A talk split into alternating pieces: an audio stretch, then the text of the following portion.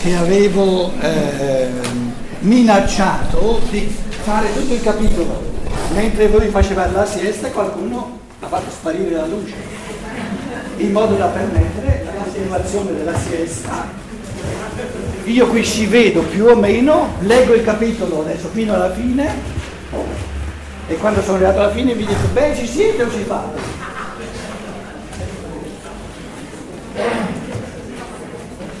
Mi sentite con la mia voce scassata o...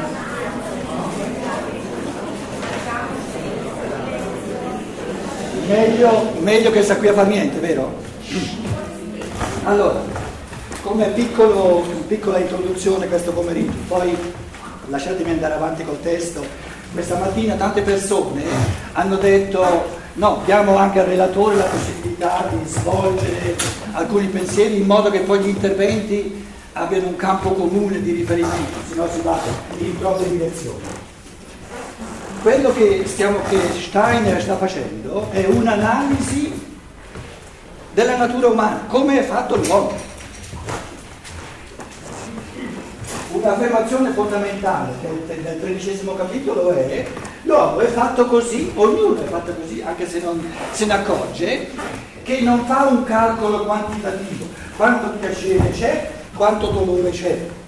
Se, se esubera il piacere, allora vale la pena di vivere. Se esubera il dolore, non vale la pena di vivere, va dall'altro mondo. No, non esiste questo calcolo.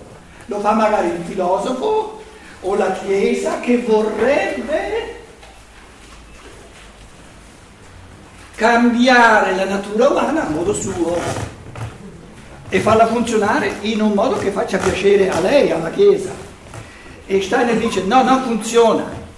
L'essere umano sano, e lo sanno tutti, non permette a nessuno di cambiare la natura.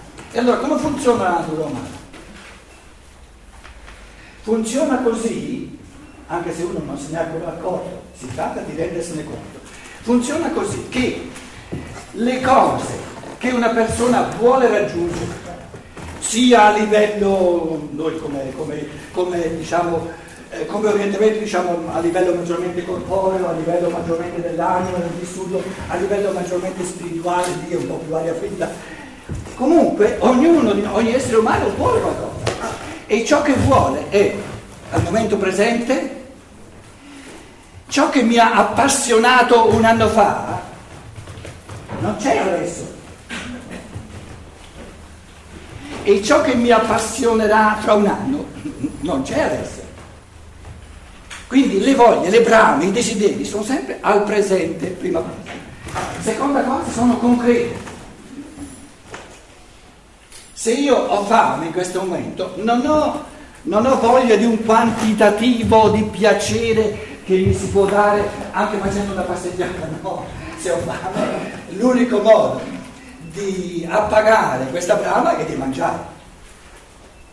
Quindi il voluto, permettetemi questa parola che non c'è, ciò, ciò che uno vuole è concreto. Quindi se prendiamo queste due categorie sul serio, mi sentite? Va, vado bene? Sì. Ma è perché state zitti? Eh, oltre a quelli che fanno scienza, naturalmente. Far siesta non è proibito, sapete perché?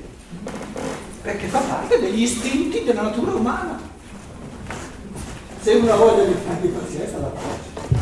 Allora, le brame, i desideri, la traduzione dice sempre desideri, però il tedesco è un pochino più, più aderente alla natura viscerale, parla sempre di brame, begierde. Si nota, nella traduzione italiana si nota, come dire, lasciatemelo dire come mi viene a me, anch'io ho i miei eh, concreti, si nota il disagio della borghesia moderna, anche antroposofica, permettetemelo di dire, di fronte alla natura umana, la paura della natura umana. E questo, questo disagio nei confronti della natura umana fa capire tutto. Tutta la, la, tutte le cariche di moralismi per mettere a bada la natura umana. La natura umana va benissimo così com'è. Problemi hanno soltanto le persone che hanno paura di, di fronte a questa persona umana. Sono problemi loro però, non miei. non dalla persona libera.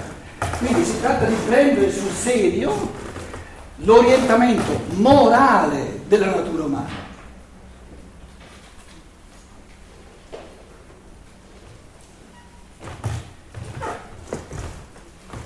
Siete stati così zitti, siete stati la siesta perché... Nel momento in cui l'essere umano va contro natura, non soltanto la pagherà di grosso, ma è moralmente immorale, perché va contro la natura. Non c'è nulla di più morale della natura, ma scusate. Adesso prendete il fenomeno culturale dell'ascesi cattolica o religiosa. Ascesi è un fenomeno contro natura, immorale. Castigare il corpo significa andare contro la natura che si esprime nel corpo, e tutto ciò che è contro natura è immorale, perché nulla può essere più morale, più sano, più buono per l'essere umano che la natura. Qualcuno stamattina ci ha, ha perorato la bontà intrinseca della, della terra. Perché è intrinsecamente buona? Perché è natura pura. La natura sono i pensieri più puliti del logos che ci sia. Ma allora, allora tu dici, se l'ascesi è contro natura, allora io devo lasciarmi andare.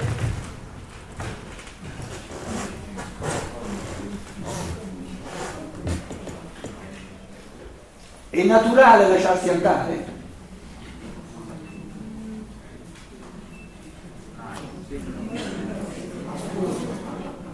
Difficile la domanda, eh? Però vi ho proibito di, di entrare nella discussione, quindi state zitti.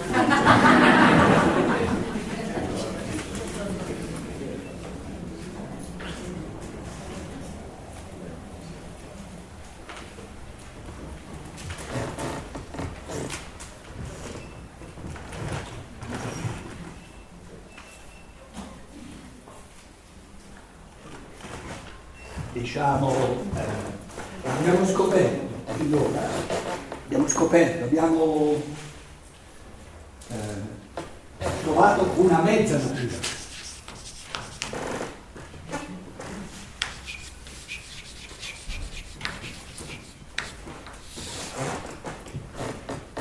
Quindi il problema è che ci manca l'altra metà. Il problema non è della metà che c'è.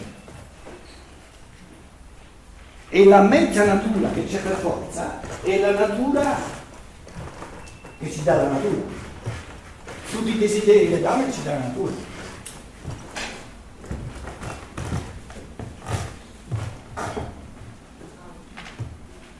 Adesso arriva la domanda fondamentale: ciò che l'essere umano può conquistarsi, gli è, gli è dato, è libero, gli, ha la potenzialità di conquistarsi in quanto libertà. Le conquiste della libertà fanno parte della natura umana o no? La libertà è la parte più bella della natura umana, è la parte più bella, perché? Perché dà più gioia, consente delle trame, dei desideri molto più forti, dà una intensità di, di beatitudine, di godimento all'infinito che fa, fa, fa impallidire i godimenti della natura corporea, diciamo.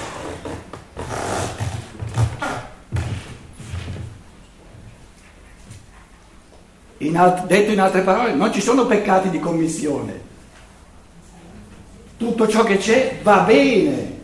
Il male morale è sempre e solo nell'omissione che l'essere umano omette di esercitare una natura superiore tutta libera, che la natura non gli dà per forza, gli dà la, la, la, la potenzialità, gli dà la capacità, però questa capacità la deve esercitare lui. Nella misura in cui l'altra, la, la, la mezza natura, l'altra mezza natura, cerco di evitare tutti, eh, tutti i vocaboli moralistici, la, non dico mezza natura superiore e inferiore, perché sarebbe già una, una specie di, eh, come dire, di eh, una connotazione morale, moraleggiata. La mezza, l'altra mezza natura che è quella della libertà, si rende conto che la struttura della natura umana è che questa mezza natura che c'è in tutti ha il senso, arriva la luce, ha il senso di farsi da strumento, da base per godere i grandi godimenti della vita. Quindi in questa mezza natura qui sotto ci sono i piccoli godimenti della vita e, e, e in questa mezza natura che è libera ci sono i grossi godimenti della vita.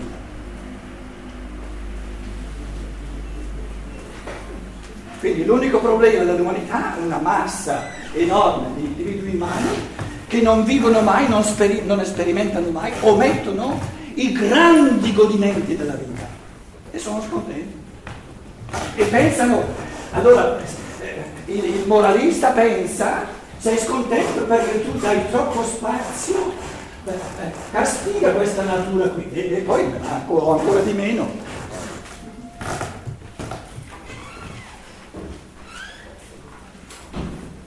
Se una persona gode soltanto il corpo e glielo volete portare via, non ha più nulla, scusate. È una baggianata che per proprio peggio non si può. Il microfono dove l'aveva messo questo? Ora, qui dicono che il, dicono che il relatore si deve andare a calmare, sta, sta scalmanandosi, sta, mi tocca di gridare, scusate, due minuti, due italiani o tedeschi? Eh, allora sono almeno cinque.